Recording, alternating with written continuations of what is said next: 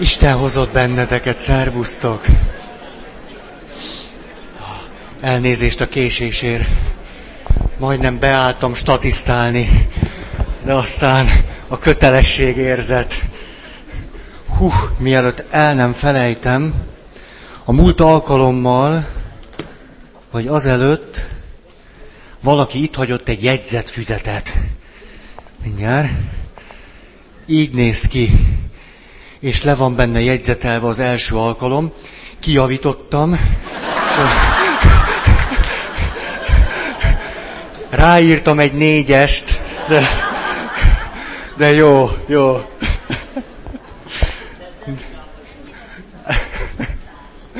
Na most, igen, lehet, hogy kicsit szereptévesztésben vagyok. Hol is tartottunk? Ja, tudom, tudom, tudom, teljesen elmentünk egymás mellett, mert ti az intimitás ötödik pontjánál jártatok, én meg a combfixnél. Ez a...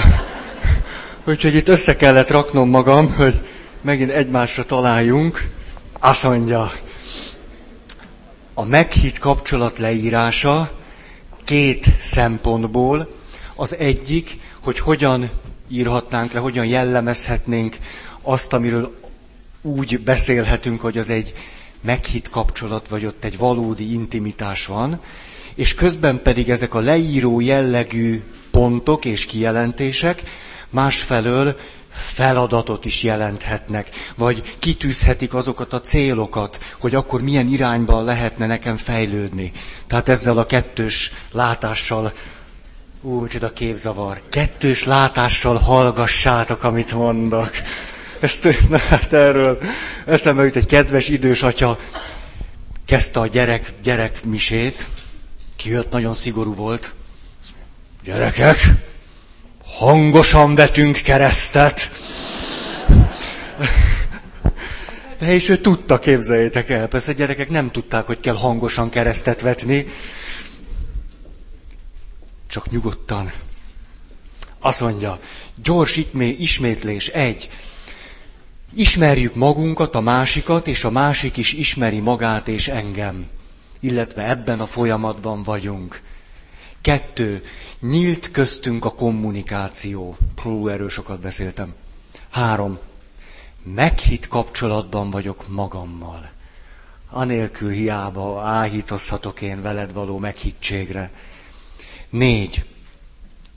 Közös történetet élünk, de nem válunk annak rabjává. Ugye? Azt mondja. Öt. Tudunk várni, hogy a kapcsolat fejlődjön a maga természetes útján. És ide tartozott az, hogy nem az általunk elgondolt következmények szerint cselekszünk. Mindig taktikázunk, mindig előre kigondoljuk, hogy.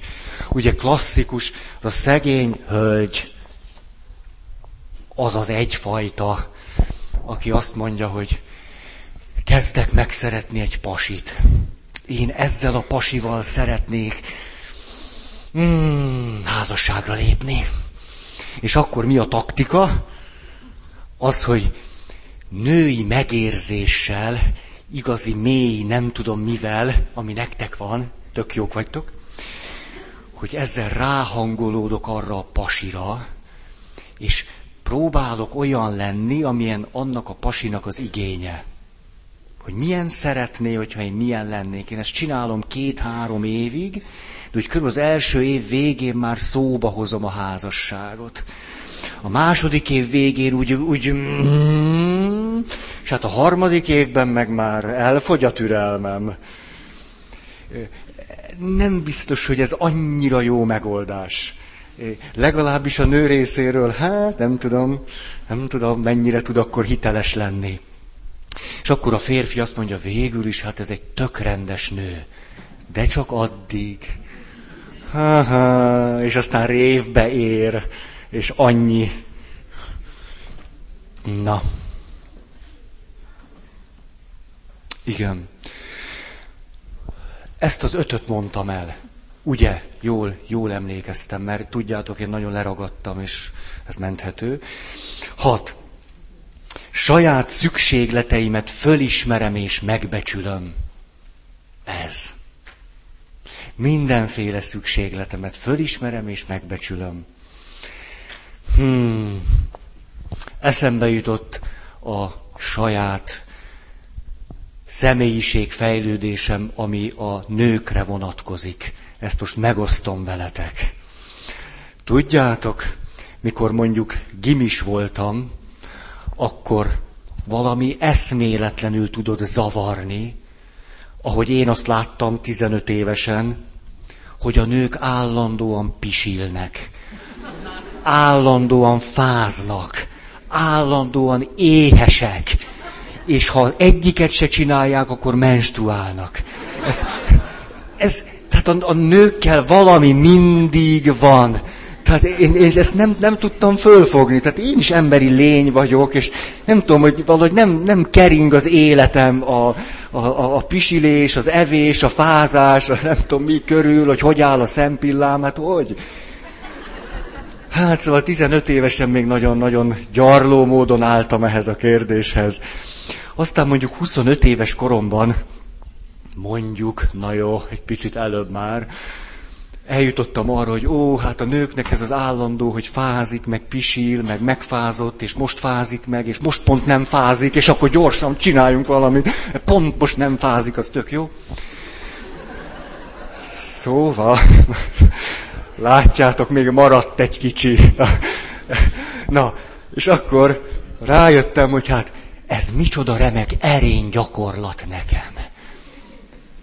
Hogy én, én megértően, együttérzően fogadom, hogy pisilni kell, akkor, akkor mindent lerakunk, várunk, türelemmel, várunk.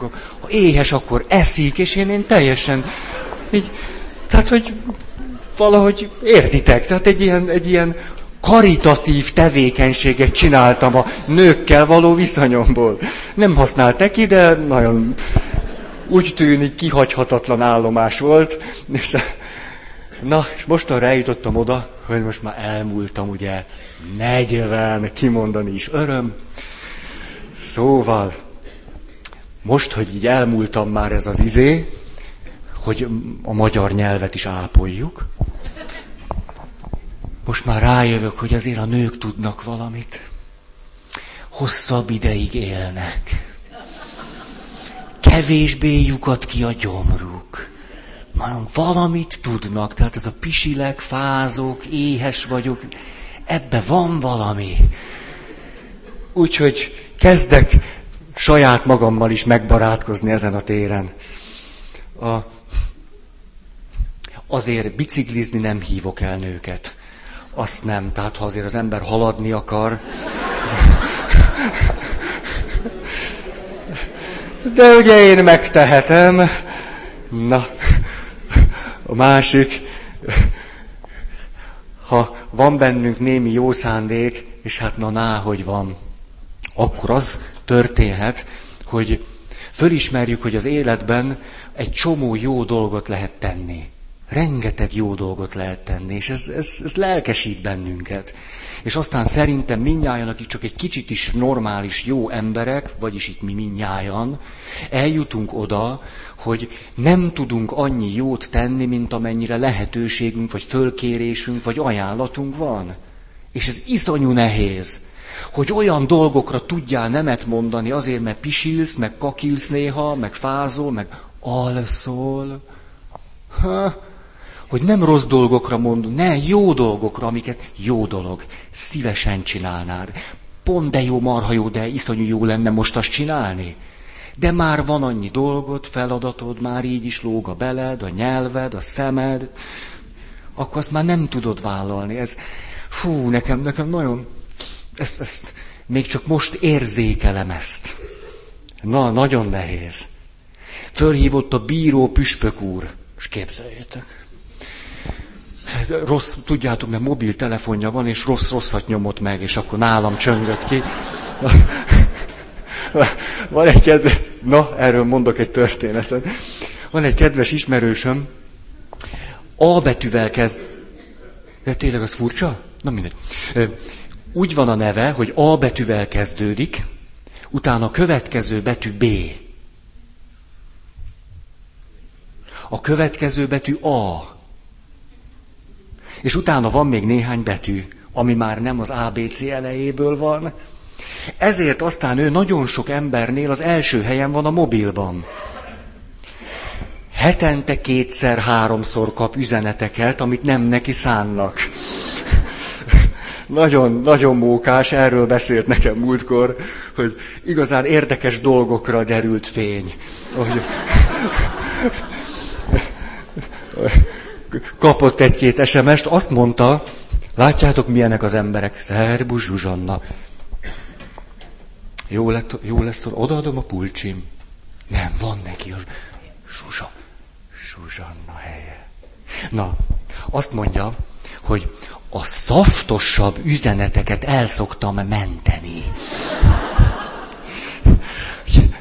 Na jó, most már tovább nem ismerem mesélni, hogy micsoda bonyodalmak tudnak ebből származni. Azt mondja. Ja igen, a fölkérés. Ha majdnem elfelejtettem elmondani. Azt mondja a püspök atya, hogy menjek már be a szemináriumba papnövendékeket rontani. Heti egy este. Hát ki bírja azt? Nem megy. Úgyhogy nem vállaltam. Elgondolkodtam, keddeste vagy papnövendékek. Végül is a papnövendékeket kellett volna választanom. Csak, csak, csak annyira nem mertem elétek állni, hát hogy mondom meg nektek. Na, úgyhogy a szegény papnövendékek szegények, nem kapnak belőlem. Hogy fogják kibírni? Állítólag ők is tüntetni fognak, mennek ki a... Na, tehát hat, hogy a, a saját szükségleteim fontosak. Na jó. Hét. Ú! Elnézést. Csak, csak elolvastam, hogy mi jön. Magam is meglepődtem. Bírom ám nagyon, olvasom itt az irodalmat, és hogy nem a pap mondja belőlem azt, amit mondok, ez a szakirodalom. Ah, azt mondja, saját erkölcsiségemet folyamatosan fejlesztem. Hogy ez az intimitásnak föltétele.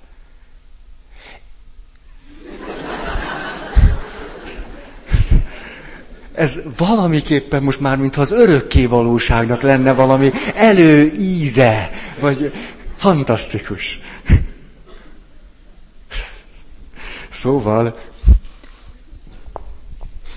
az erkölcsiségnek többek között van egy olyan vetülete, hogy az ember felelős lény. Erről rengeteget beszéltünk, ami azt jelenti, hogy felelősséget vállalok magamért. Lenne itt egy kisbetűs kitételem.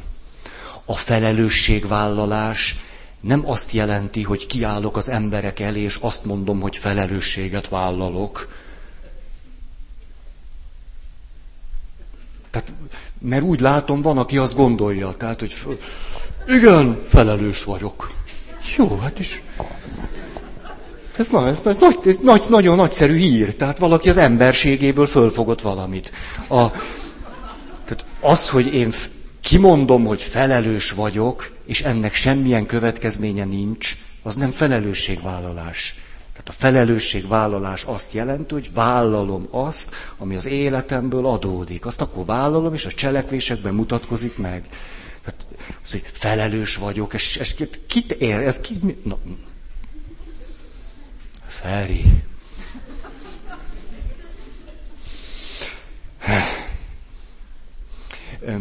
Ennek a másik része azok a, az emberök, akik az erkölcsiségükben nem fejlesztik magukat, ők akkor, amikor bárki tőlük megkérdezi, hogy ők ezt felelősen teszik-e, nem politizálok, csak mondom ezt, hogy hogy mit ért akkor, akkor most ez alatt a tette alatt, hogy, hogy ebből akkor most mi fog következni, hogy hogy fog ezzel elszámolni, vagy bármi ilyesmi, hogy mit, mit gondolt, vagy mi volt a szándéka, vagy mi lesz most ezután, vagy jóvá lehet ezt tenni.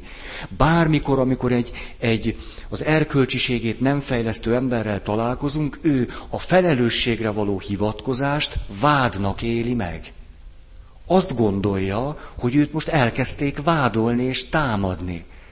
Ez a legjobb jele annak, hogy az illető nem vállalja a felelősséget. Ha mindent, ami a felelősségre vonatkozó cselekvés lenne, vádként él át.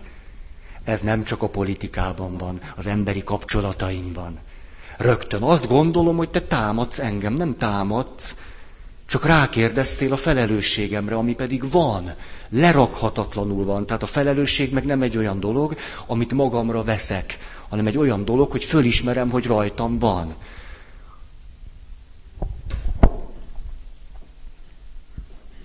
És akkor az illető természetesen a maga logikája szerint érthetően működik, a felelősségre való utalást vagy rákérdezést támadásnak és vádlásnak éli meg, ezért a felelősséget magáról elhárítja.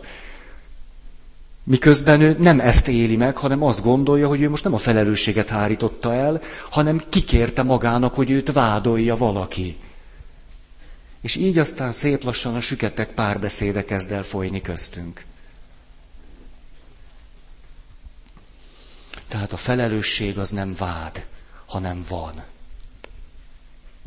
Hát ezt én most nagyon megaszontam. És akkor itt valami. A gyerek felhőtlen és felelőtlen. Mindaddig, ameddig a szüleivel komolyabb kapcsolatba nem kerül, akkor a felhőtlenségnek vége, marad a felelőtlenség, az is csak rövid ideig.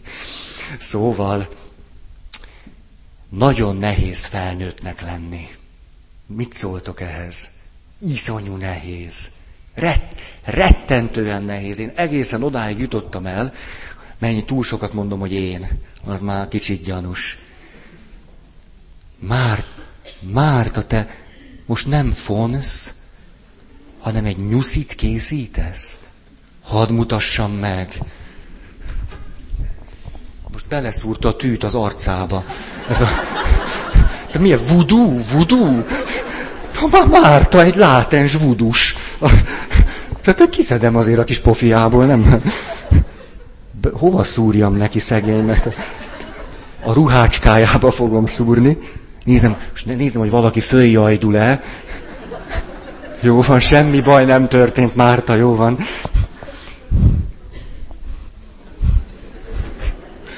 Édi, nem?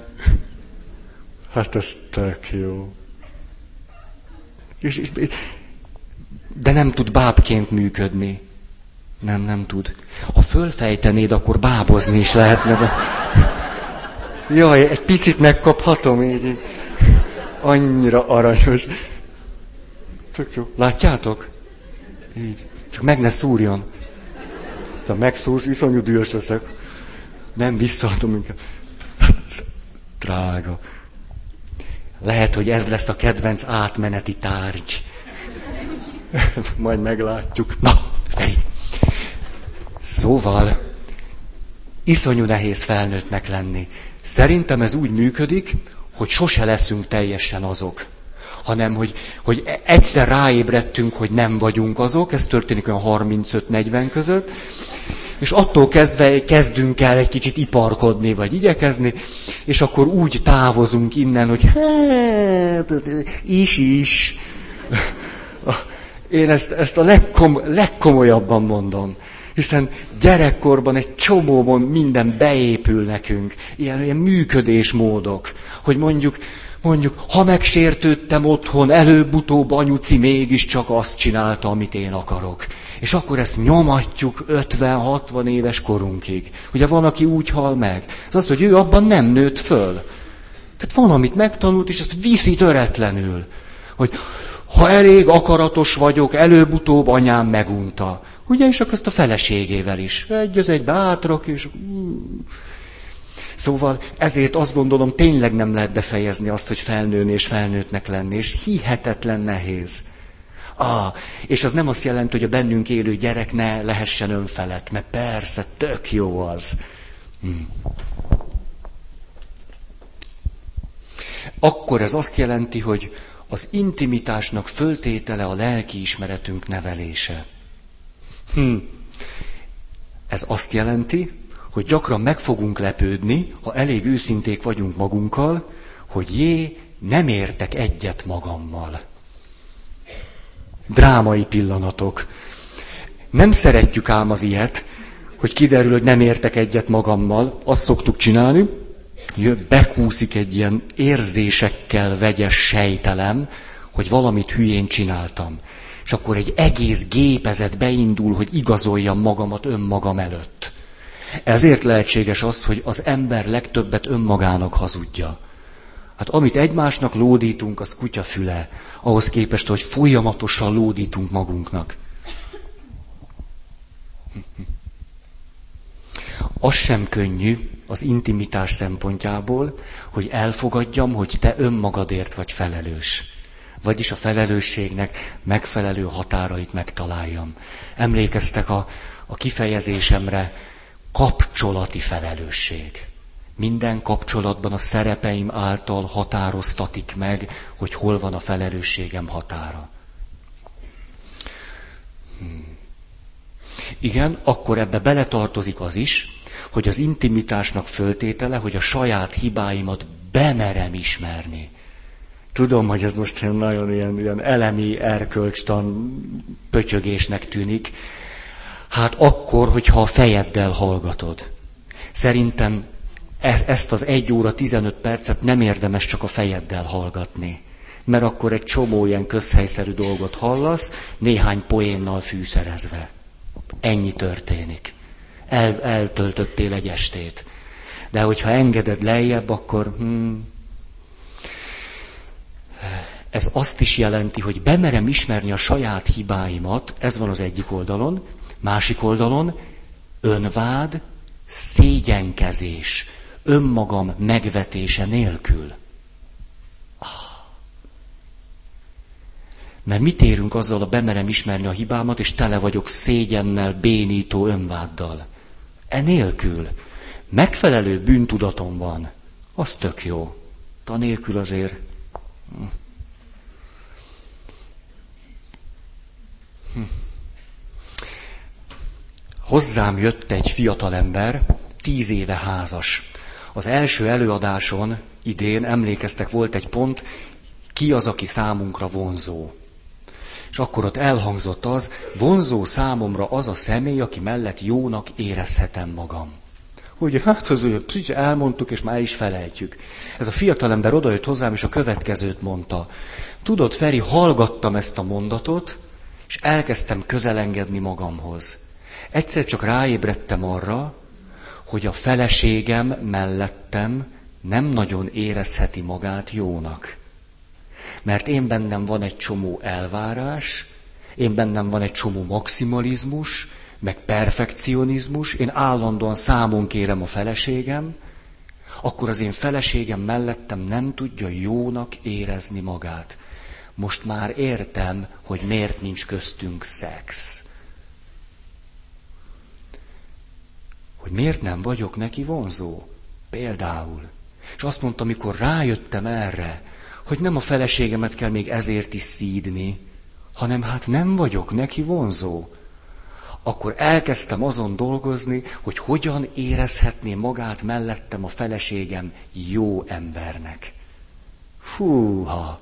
Ú, és nem csak az, hogy valaki így megdolgozik egyetlen ilyen primitív kijelentéssel, hanem az, hogy utána ezt ki tudja mondani. Még a feleségének is. Gyönyörű szép, elmondta a feleségének. Tudod, erre jöttem rá. De szép. Na jó. Azt mondja. Igen, ezt azért is tudjátok, mikor papnövendék voltam, akkor van a papnövendékeknek lapja, centralista címmel jelenik meg. És én is írtam bele. És írtam egy nem tudom én mit, és utána behivatott az egyik előjáró. És azt mondja Feri, az írásod igazán realisztikus, csak hiányzik a végéről a katarzis. Hát hiányzik, mondtam neki, mert az életben is néha a történeteink végéről hiányzik a katarzis. Igen, de te egy pap leszel. Neked kötelességed úgy írni, hogy a történet végén legyen katarzis. Hát kezdtem azt érezni, hogy rossz helyen vagyok. Többet nem írtam e nemes labba. Ráadásul azt a taktikát sem űzöm, hogy minden rendes szentbeszéd az üdvösségre vonatkozó utalással fejeződik be. Se üdvösség, se örök élet. Ha, majd meglátjuk, mi lesz. Na. Nyolc. Na, erre most eszembe jut van. Ja, már látom a kritikus pillantásokat. Na szóval, igen, na jó, nem védem meg magam. Kedves ismerősömmel elmentem a Rudasba. A Rudas nagyon jó hely. Volt addig, ameddig föl nem újították, de sajnos fölújították, azóta, hát mit nem mondjak, nagyon gagyi. De hát mindegy, a rudas-rudas. Tudjátok, régen a rudasban volt gőz. Nem ilyen izé, ilyen, ilyen homály, meg, meg, meg pára, meg, meg köd, gőz. Férfi testvéreim, voltatok már a rudasba. Be, régen, ha bementél a nedves gőzbe, az olyan, hogy, hogy kinyitottad az ajtót, így... Tehát már, már akkor elbizonytalanodtál, amikor az ajtó még ki se nyílt teljesen. És két lépés nem lehetett látni. Az gőz, és mentél, és hogy mentél, csúrgott le a víz rólad. Hát az gőz. És ez még csak az első terem. Második terem újabb ajtó, és ott semmit nem lehet látni, és így tapogatózva, csak egy ilyen piros fény éget fönn, azért, hogy tudd, hogy, hogy még ember vagy, és hogy... Az, az gőz. De, na hát, most bemegyek, és akkor így... Én például ezzel a háj mennyiséggel, ugye, ott ülök negyed óráig, míg az első ilyen csöpp hát most ezért fizetek annyit. Na, és a, szóval van egy kedves papbarátom, megyünk a gőzbe. Ott dagonyázunk a rudasba. Kis izé előttünk, tudjátok, aki volt, nagyon pompás. És a... Na remélem próbáltátok, hát muszáj. Hát, na. És akkor azt mondja, hát az embernek a papbarátai őszinte megnyilatkozásokkal édesítik meg az életet, azt mondja, végül is Feri tudott egy ilyen többé-kevésbé jó szándékú, narcisztikus űrge vagy, aki azért fogadható el, mert mégiscsak mások javára csinálja.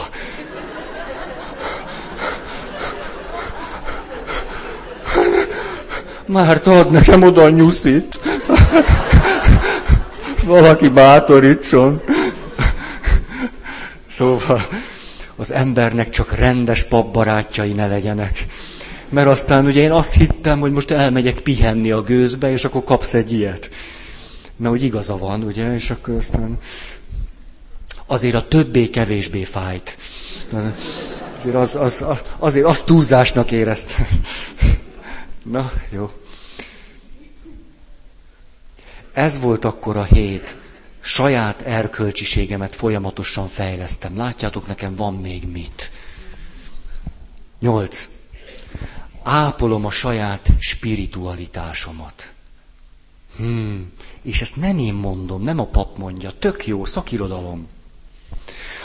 Um, meséltem azt nektek, a, a spiritualitásomhoz tartozik az hozzá, hogy Isten szemével látom magam. Ó, az azt jelenti, hogy Isten igent mondott az életemre, és most is akarja, hogy legyek. Ez mondjuk egy ilyen alap, alap élményem önmagamról. Igent mondott rám, és akarja, hogy legyek. Ez tök jó. És nem tudom, hogy ezt múltkor mondtam, egy gyerekbeszéd, beszélgettem a gyerekekkel, és kérdeztem tőlük, hogy Isten szerete mindenkit. Meséltem erről? A, és hogy mit mondott egy kis fiú, hogy még kit is szeret, akkor ezt mondtam, aki délig alszik. Ezt meséltem? Ezt nem. Na, akkor gyorsan. Jelentkezik a kisfiú tőlem, jobbra ül, azt mondja, a jó Isten azokat az embereket is szereti, akik délig is alszanak, és még éjfélkor is fönn vannak. És hát akkor e fölött hálát adtunk, hogy hát ez, ez igen. Hát tényleg az Isten nem személyválogató.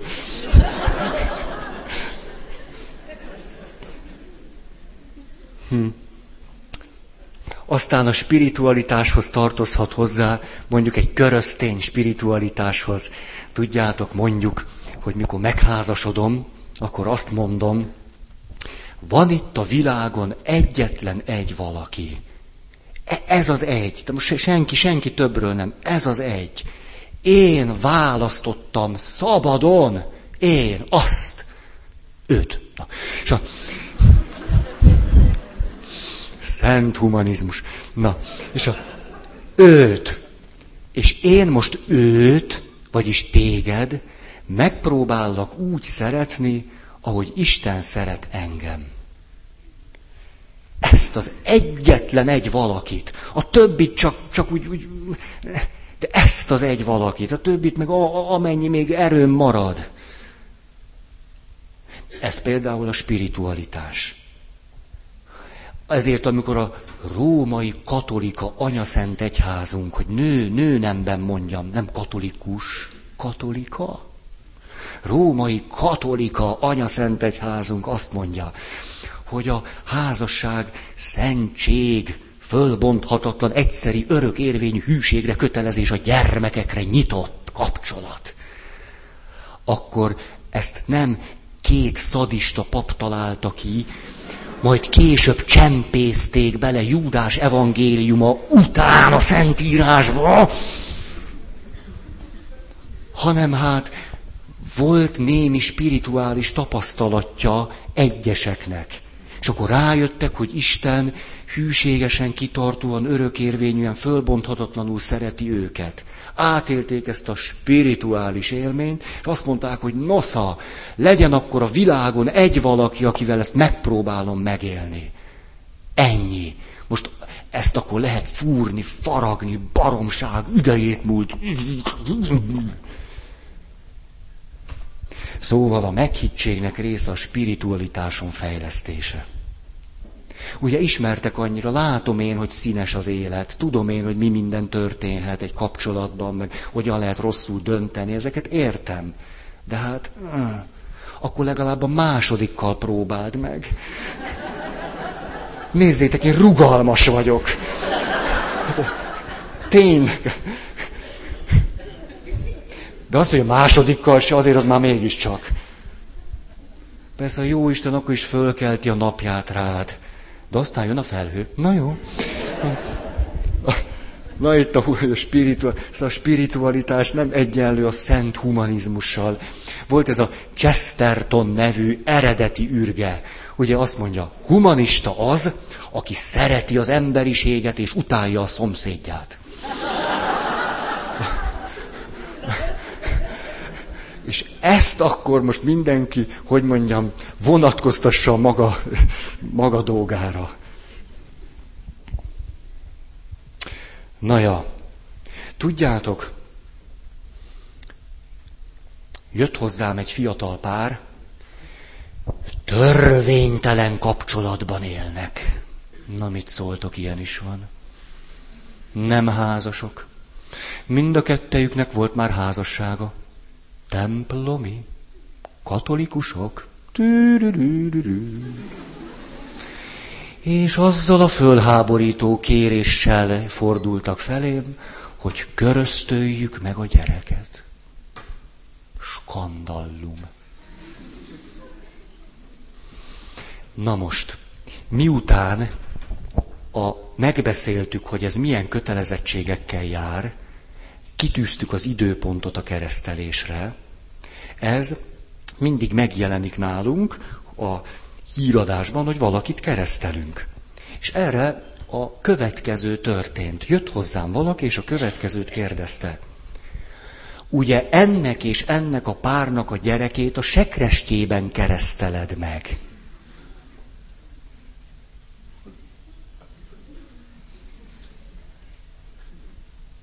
Értitek? Mert hát, hogy törvénytelen gyerek. Hm? Na ez aztán az érett spiritualitás. Ez a kultúrkereszténység. Hogy, hogy egy, egy, egy gyereket azzal sújtani, azzal, ami, hát nem is értem. Nem is értem. Na. Lehet, hogy a következő héten már nem leszek itt. Becsuknak. Valami szerzetes rendbe.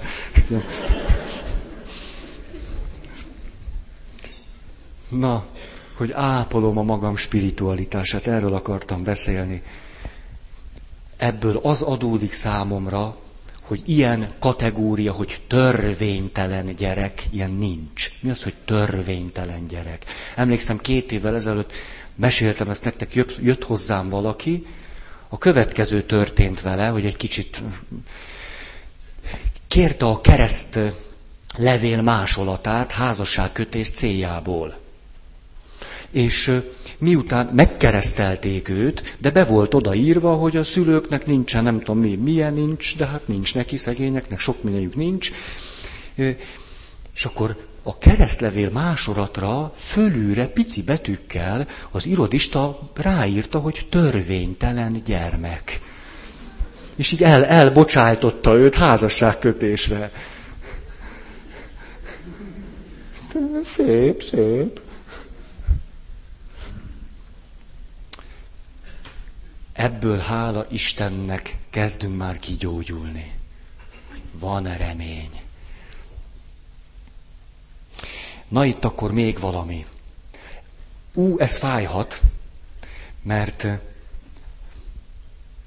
arra döbbentem rá, hogy sok nehézséget okoz számunkra az, hogy ahogyan fejlődünk, rájövünk igazságokra, rájövünk működési módokra. És aztán mindig hajlamosak vagyunk ezeket a működési módokat, megoldásokat abszolutizálni. Például egy nő, aki teljesen ilyen alávetett, alázatos, nem tudom én miként házasodott meg.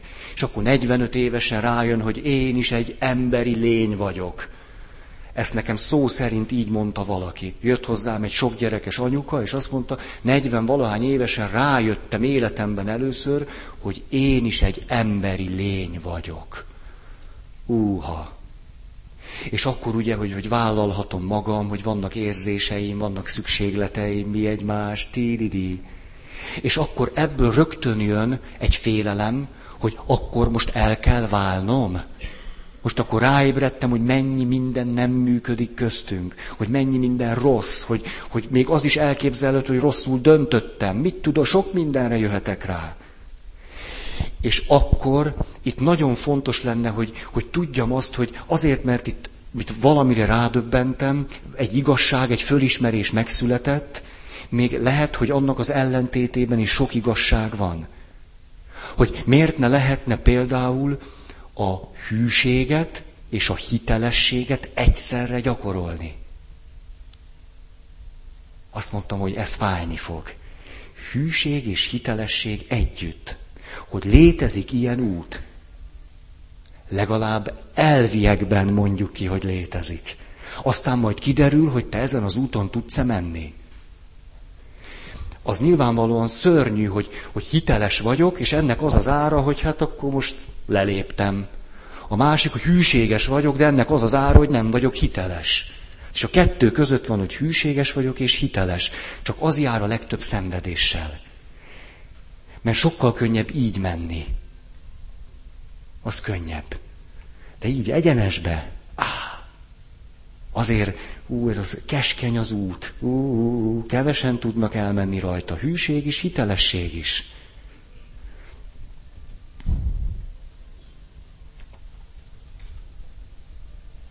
Ezt főleg a, az úgynevezett modern lélektan miatt mondom, mert ugye ott nagyon nyomatják ezt, hogy hitelesnek lenni, meg képviseld magad, ez mind igaz. Csak mi van a másik oldalon? Kilenc.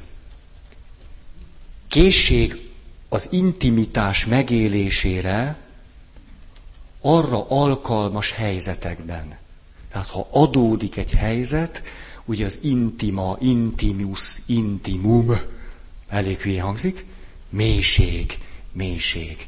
Hogy képes vagyok mélyebbre menni, ha látom, hogy annak most van itt ideje, tere, lehetősége, hogy erre képes vagyok. Amikor házas párokkal beszélgetek, ott igen-igen gyakran lehet látni, hogy mind a ketten tudatosan, nem tudatosan tesznek gesztusokat a mélység felé.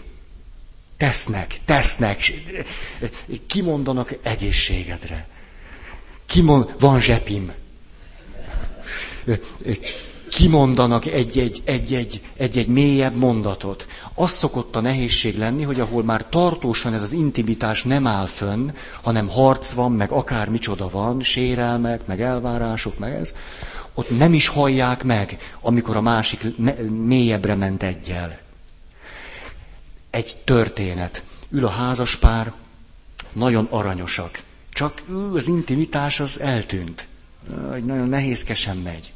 És hogy beszélgetünk, akkor egyszer csak a feleség mond egy nagyon szépet. Azt mondja, tudod, igazából az az én nehézségem, hogy te nagyon jó vagy apaként. Hogy nagyon jó vagy barátként, nagyon jó vagy pénzkeresőként, tehát hogy mondják ezt ilyen családföntartóként, de valahogy, valahogy férjként, férjként nem, nem, nem, nem, nem érezlek eléggé. És erre a férfi gyönyörű szépen ment tovább, és azt mondta, hogy ó, ó, tudod, akkor én igazából talán nem is tudom, hogy mit jelent férjnek lenni. Hú, milyen szép válasz erre, erre a mélyítésre.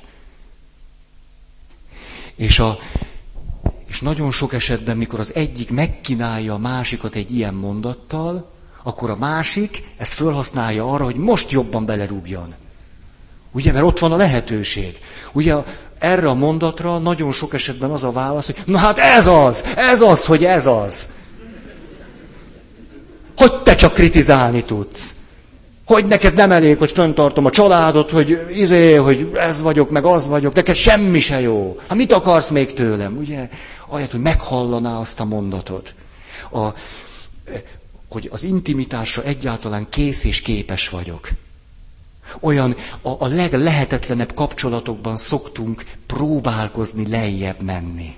És ah, boldog az az ember, aki ezt, ezt meg, meglátja a másikba, és, és tudja a másikat követni. Hú, de szép az. És sokszor ezért a, a, az én szerepem egy házaspárral kapcsolatban pusztán csak annyi, hogy én figyelem, hogy mikor történik meg ez a, ez a bátor vagy bátortalan lejjebb lépés és utána nem hagyom őket, hogy, hogy följebb menjenek. Na azt, hogy na most történt valami, álljunk meg, hallottad, mit mondott a feleséged? Halld meg, kérlek, mondd el még egyszer. Nem kell nekem semmit sem mondani, mert nem kell okosnak lenni. Ezért csinálom én is ezt. Mert, és, csak hallgatom őket, és ott, itt most álljunk meg, hallottad, mit mondott ki? Hát micsoda, micsoda meghívás intimitásra az, hogy egy férfi sok éves házasság után azt mondja a feleségének, te, én akkor azt hiszem nem is tudom, mit jelent férnek lenni. Hát, hát ettől érdemes embernek lenni, nem? Egy ilyen mondattól, hogy egy ilyet kaphatok valakitől. Hát kit érdekel már akkor, hogy tényleg nem tud? Hát, hát jó, jó, ez egy kis túlzás volt. Hm. Azt mondja. Miért írok ilyen kis betűvel? Ez annyira megnehezíti az életem. Most... Egy másik pár, mondom az ellenpéldát. A feleség mondott valami mélyet, mélyebbet. Ha megjelent ott köztünk az intimitás, vagy annak legalábbis egy sugara, és a fér rögtön lecsapott rá pif-puf adott a feleségének. Na és akkor itt megálltam, és mondtam, hogy amit az előbb elmondtam. És akkor férfi nagyon meglepődött, és azt kérdeztem tőle, meg tudnád-e fogalmazni azt, hogy miért nem az intimitásra reagáltál, miért harcoltál tovább, és miért a, a, a, a másik mélyebbre menését, ami persze a sebezhetőség növelésével jár együtt, miért használtad ki, hogy üssél rajta egyet? És akkor azt mondta, és így tudott ő is lejjebb menni, azt mondta azért, mert már annyira megszoktam, hogy a feleségem nem is figyel rám, akkor legalább bántom. Akkor legalább megszabadulok a saját rossz érzéseimtől. Egy óriási fölismerés volt ennek a férfinek hogy amikor ugye leülnek beszélgetni, sok esetben neki az igazi célja nem az, hogy megértsék egymást, hanem hogy a rossz érzéseitől meg tudjon szabadulni a feleség szapulásával. Milyen nagy dolog egy ilyet, ilyet fölismerni és kimondani. És hát szerintem, na hát milyen sokszor kerülünk ilyen helyzetekbe. Aztán egy másik, ú, amikor a lélektani ismereteinket a másik elemzésére és analizására, a, na, analizálására használjuk. Szörnyű. A lélektan átvette a morálnak a helyét. Régen mivel bántottuk egymást? Te kutyaütő, te megbízhatatlan, te felelőtlen, te...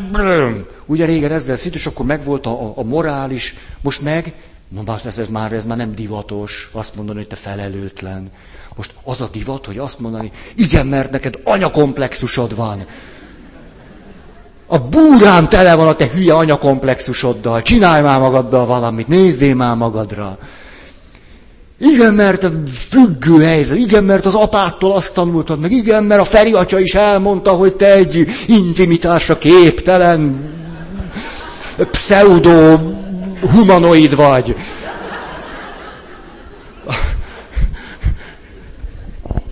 Katasztrófa, amit ilyen lélektani kijelentésekkel csinálunk egymás fölött. Pont ugyanazt csináljuk, hogy azt mondjuk, ezek a rohadt papok ezek megszégyenítették az embereket, és, és mit csináltak. És utána most egymást meg a lélektani dolgokkal ütjük, vágjuk, szapuljuk. Csak a tárgy különbözik. Amit csinálunk, ugyanaz. Ebből aztán látszik, hogy nem a vallással volt a baj. Az Istennel meg pláne. Hanem az, hogy mindent lehet fegyverként használni, és akkor ütjük, vágjuk, vágjuk egymást. Hát ugyebár miféle intimit, miféle mélyítés egy kapcsolatnak az, hogy én elkezdem mondani neked, hogy mert te ilyen vagy, és ez, ez tulajdonképpen az, hogy diagnosztizálás. Hát, ked... na. Hát ha, na, jó. Nem, nem, az jutott eszembe, hogy mondjuk mennyire vonzó számomra egy olyan nő, aki engem diagnosztizál. Hát rájöttem, hogy nem. De ezt eddig is tudta. Na, elmondok egy viccet. A hét viccen állam azt mondja, ezt a Csillának ajánlom, mert a Csilla nagyon szereti, hogyha a férfiak kárára mondok történeteket. Azt mondja, Csilla a kutyasétáltatás közbe szokott engem hallgatni. Már nem élőbe, hanem... Na. És a a vicc a következő. A férfi, aki egyébként sosem szokott főzni, kísérletet tesz rá. És iszonyat leönti magát. És megy be a feleségéhez, és azt mondja, nézd drágám, úgy nézek ki, mint egy disznó. Erre a feleség azt mondja, ja, és le is öntötted magad.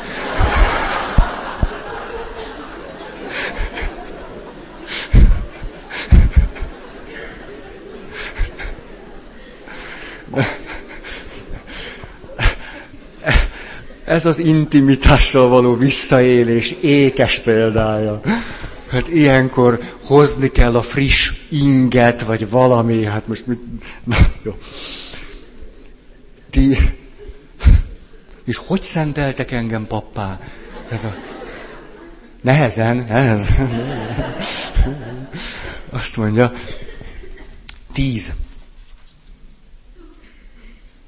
Szabadságot adok a másiknak és magamnak is.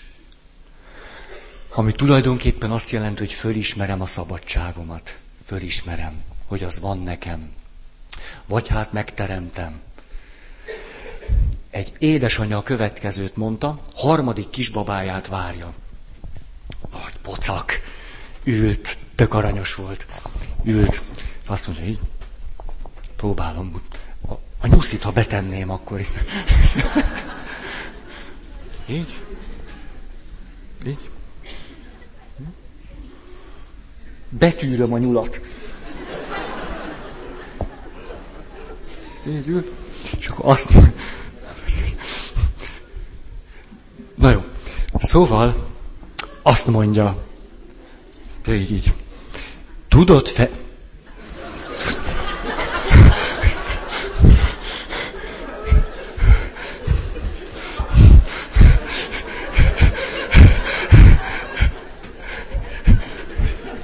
Nem én voltam.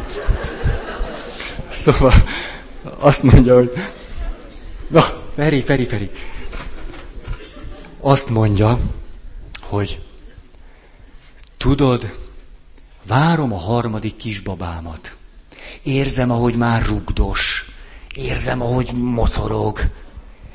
És rádöbbentem arra, hogy amióta megfogant ez a pici baba, attól a pillanattól kezdve kell nekem őt egyre inkább elengednem. Fú, micsoda zseniális gondolat. Hogy a foganáskor kezdve, minden egyes sejt osztódásával, fű, de szép ez. Ezt a szabadság miatt mondom, hogy fölismerem, hogy az a valaki, aki itt növekszik, már, már most kéri a szabadságot.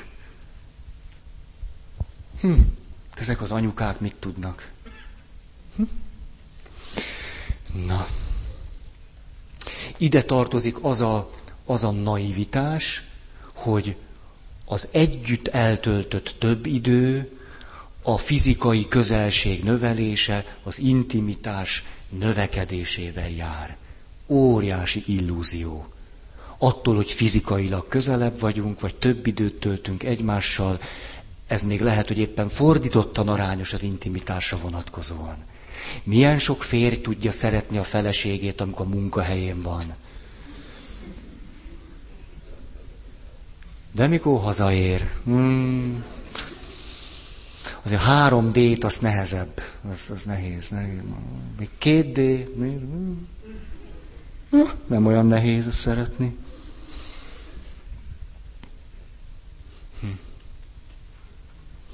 A, a szabadság hihetetlen rettenettel tud járni. Amióta pap vagyok, háromszor jutottam el oda, hogy egy ilyen igazi mély rettenet vett rajtam erőt, ahogy az önismeretemben javultam, hogy én talán elrontottam az életem, és nem kellett volna papnak mennem. Ahogy egyre mélyebben megismertem a saját motívumaimat, hogy miért is lettem pap, ennek a folyamatnak, hogy te jó ég, hogy én miért mentem papnak. Amikor fölismertem egy-egy ilyen végtelenül természetes emberi, de hát eléggé csak természetes és emberi motivumot, akkor elfogott életemben, már papi életemben háromszor egy olyan rettenet, hogy most akkor ezután mi lesz velem? Most hogy, hogy, hogy éljek ezután? Most, most akkor, akkor lépjek ki, most akkor, vagy pap legyek, vagy mit csináljak most? Tehát elrontottam mindent. És aztán, ahogy valahogy, valahogy sikerül elviselni ezt a, ezt a páni félelmet, ezt a rettenetet, akkor mindig azt ismerem föl, ezt most már merem mondani, hogy mindig, mert hogy mindig ez történt, hogy nem erről van szó, hanem arról, hogy most váltam szabadabbá arra, hogy döntsek, hogy menj, megyek, vagy maradok.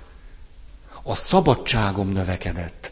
De akkor ahhoz ezen a retteneten át kell menni, hogy te jó ég, mit csináltam, meg miért csináltam ezt. És én ezt a házasságra is ugyanígy vonatkoztatom. Nem tudom elképzelni, hogy az ne lenne, hogy, hogy néha leült, azt mondtam, miért leghülyébb döntésem volt, hogy hozzámentem. Ha ki ez az ember? Mit, mit csináltam én? Ez, én szerintem ebbe az ember belerett, tényleg ezt nem tudom máshogy mondani, ez egy gyomor, szájam végéig eltölt a rettenet, hogy akkor most mi lesz velem. Semmi nem lesz, csak szabadabb lettél.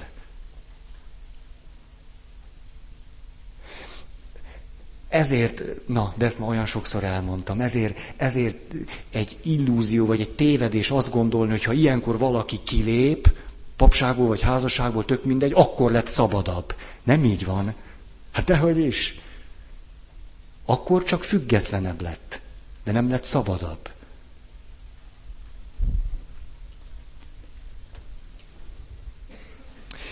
Igen. Hűség, hitelesség együtt. Fú, ez, ez ah, izgalmas. Azt mondja, 11. Fölismerem, hogy minden kapcsolatom fontos, de csak egy része az életemnek. Hm. Azért, amikor, amikor ez a házastársamra is vonatkozik, vagy a gyerekeimre, nem is olyan könnyű kimondani. Nagyon fontos, lényegi kapcsolat, de csak egy kapcsolat sok között, és csak egy része az életemnek. Azt gondolom, ez a szabadság tudatából fakad, hogy ezt ki tudom mondani. Éppen most egy kedves erdélyi ismerősöm hozott nekem egy, egy fényképet Benedek Elek sírjáról. Ott van Benedek Elek, született Benedek Elek, és Benedek Elekné született gőzöm sincs. És képzeljétek el, hogy amikor Elek bácsi meghalt, két napra rá utána halt a felesége. Két nap. Ott van, ott van a dátum, mert hát nyilván ez egy olyan megdöbbentő dolog volt, hogy napra odaírták, hogy nem tudom, 1900, nem tudom, hány, 20, nem tudom mennyi. És ez, ez mindig, mindig, ezt láthatjuk úgy, hogy ez valami gyönyörű szép, hogy, hogy hát szóval, hogy, hogy micsoda összetartozás, és láthatjuk úgy is, hogy mi, mi a csuda történt itt Benedek Eleknével. Tehát hol van akkor Benedek Elekné? Született? Hát hol, hol van az, aki született? Benedek Eleknét látjuk, ő itt meghalt, a férje mellett nyugszik. De hol van az, aki született?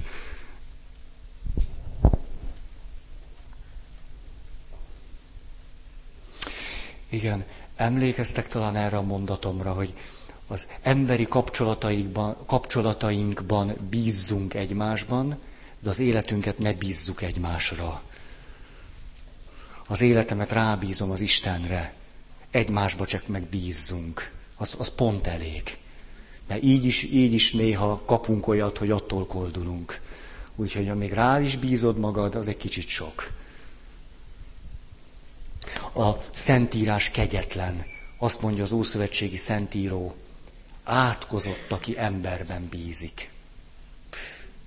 Hát ezt, ezt jelenti, átkozott, aki az életét egy emberre bízza rá. És akkor itt egy másik, akkor ezt úgy is megfogalmazhatnánk a lélektan nyelvén, hogy képes vagyok én te viszonyban gondolkodni, és képes vagyok miben gondolkodni. És a kettő nem ugyanaz. Az én te, az nem egyenlő a mivel.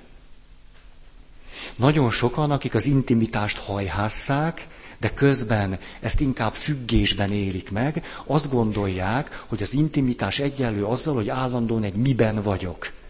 De ez nem így van. Azt tud igazán miben lenni, aki tud én-te viszonyban is lenni. Ez megint olyan, mint a hűség és hitelesség, hogy egyszer itt vagyok, egyszer ott, és képes vagyok erre. Az a mély intimitásnak többé-kevésbé jellemzője az, hogy a te az én részévé válik.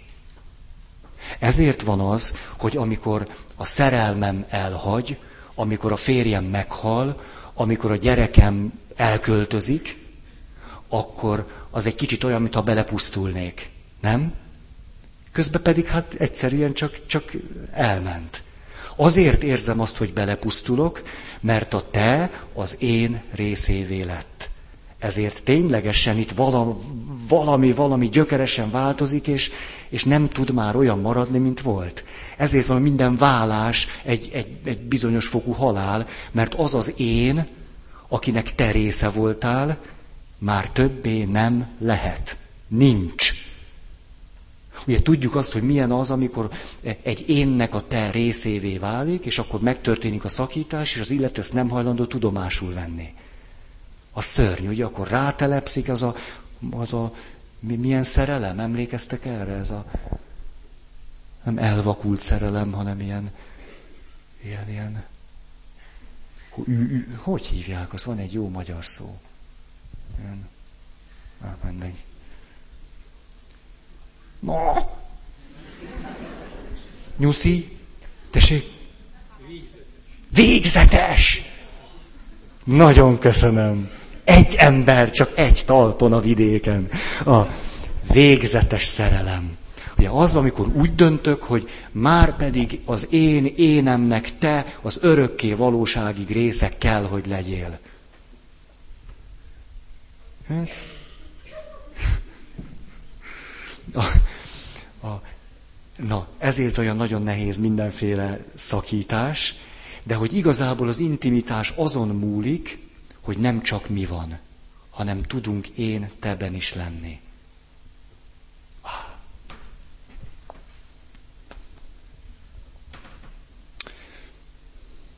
13. Merem meglátni a különbségeket.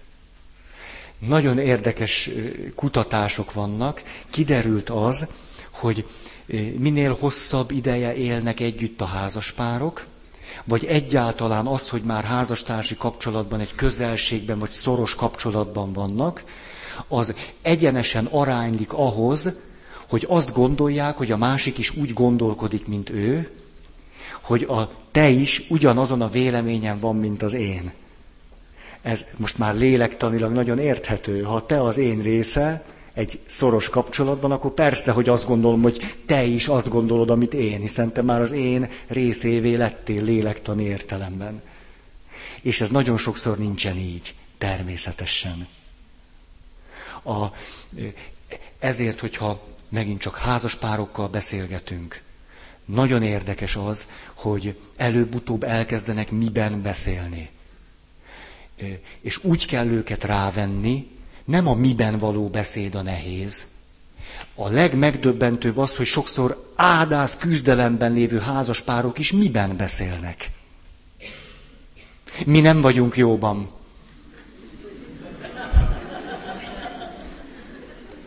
És te hogy vagy a másikkal? Ez a kérdés. Mi nem vagyunk jóban, ezzel semmit se lehet csinálni. Most akkor nézzük meg, hogy te mit nem tartasz jónak, és ő. Ülök egy csoportban.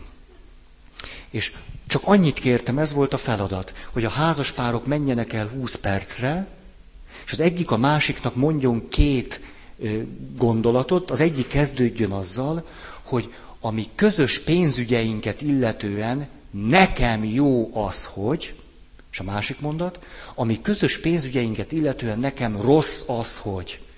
És aztán hallgassd meg a társadat.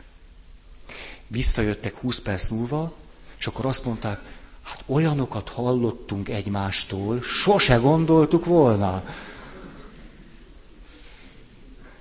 Tehát az, hogy miben gondolkodunk, az még semmit sem jelent, hogy ott van-e intimitás, vagy nincs. Hogy van függés, meg ilyen jó ez nagyon furcsa, nem furcsa, hogy ahhoz, hogy a, egy kapcsolatot fejleszünk, és az az intimitás irányába menjen, ahhoz őket a mit szét kell szedni. Hogy legyen megint én meg te. És akkor utána történik valami. Ez nagyon érdekes. Persze az a másik, hogyha valaki meg a mire nem képes. Mindig én meg te. Külön számla. Te fizud, én fizum. Nem tudom. Volt egyszer egy egyes pár nálam, azt képzeljétek el, hogy a hűtőszekrényben külön polcuk volt. Na, az már nem pite, hanem hát sajt, meg vaj volt, meg parizer, meg külön izé. Hát ott volt én meg te. De az már hogy én meg ő, meg én meg az. Inkább nem. Na, a, Szóval, hogy, hogy merjük látni a különbségeket. Milyen szép az, mikor egy, egy házas pár azt mondja, egy pár azt mondja, hogy, hogy hát mi, mi ebben nem értünk egyet. Az tök jó. És milyen, milyen bajos az, ez is gyakran történik, beszélgetek a házaspárral, és akkor azt mondja a feleség. Tudod, Feri atya, az a mi bajunk, hogy a férjemet nagyon zavarja az, hogy... Ez, de, ez, ez, ez, most tulajdonképpen az az érdekes, hogy így, az az érdekes nekem, hogy ennyi, ennyire nevettek ezen.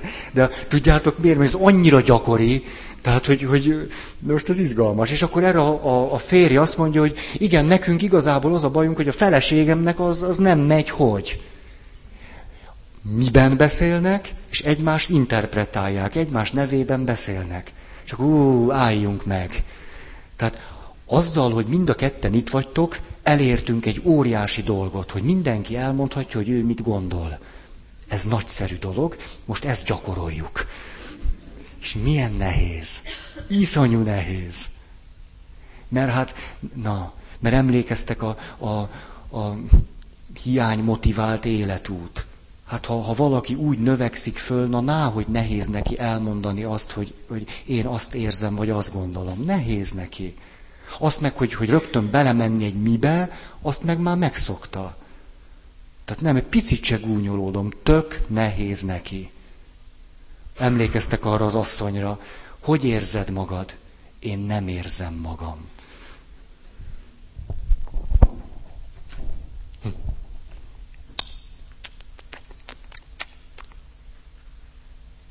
Jó? És gyorsan még egy pontot elmondok. Mert erről már úgy is volt szó. 14. A kapcsolatot folyamatnak tekintem.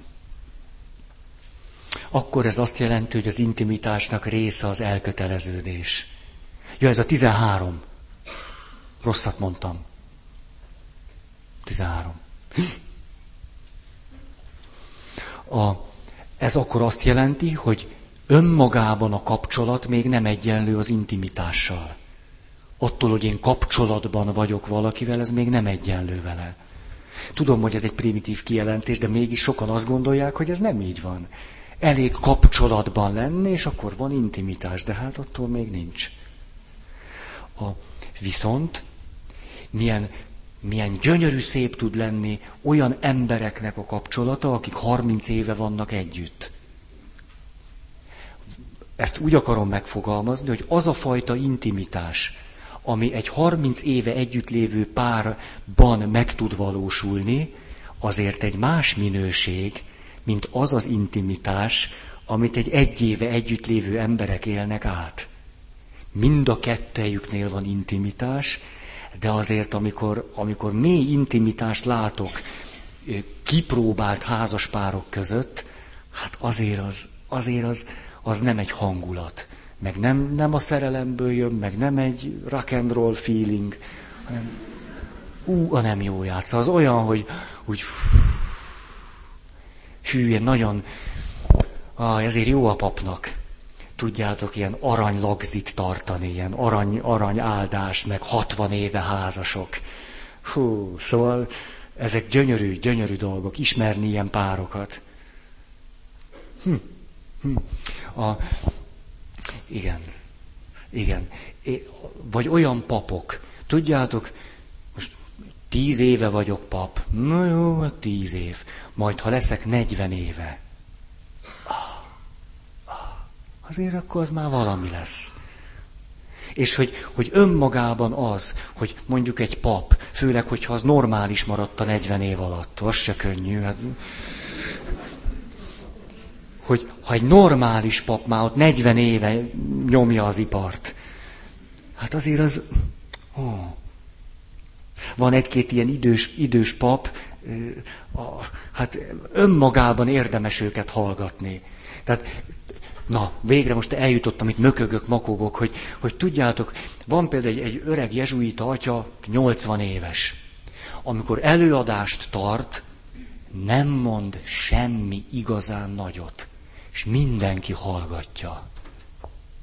Egyszerűen az, hogy egy 80 éves öreg jezsuita mondja, És ismerjük az élettörténetét, ettől minden szavának lesz súlya. És ez ugyan, ugyanígy van egy kipróbált intimitással is. Hú, de jaj, tényleg olyan, olyan nagyszerű idős papjaink vannak. Fantasztikus. Egy, egy kedves ismerősöm mesélt, hogy életének egyik legszebb pillanata, hogy elment Pannóhalmára, és ott egy, egy öreg, már nem tanító, 70 fölött lévő szerzetessel beszélgetett. És azt mondta, hogy ahogyan az az öreg szerzetes, aki egyébként egy, egy zseni volt, így pff, nézett rá, és figyelte, hogy ő ilyen 20 éves kis nyikha éppen most, most mit mond, hogy azt mondta, hogy olyan intimitás élménye lett, azt mondta, hogy ez számára az egyik alap, alap élmény, ahogy az az, az az öreg ember figyelte őt. Na jó van, most már.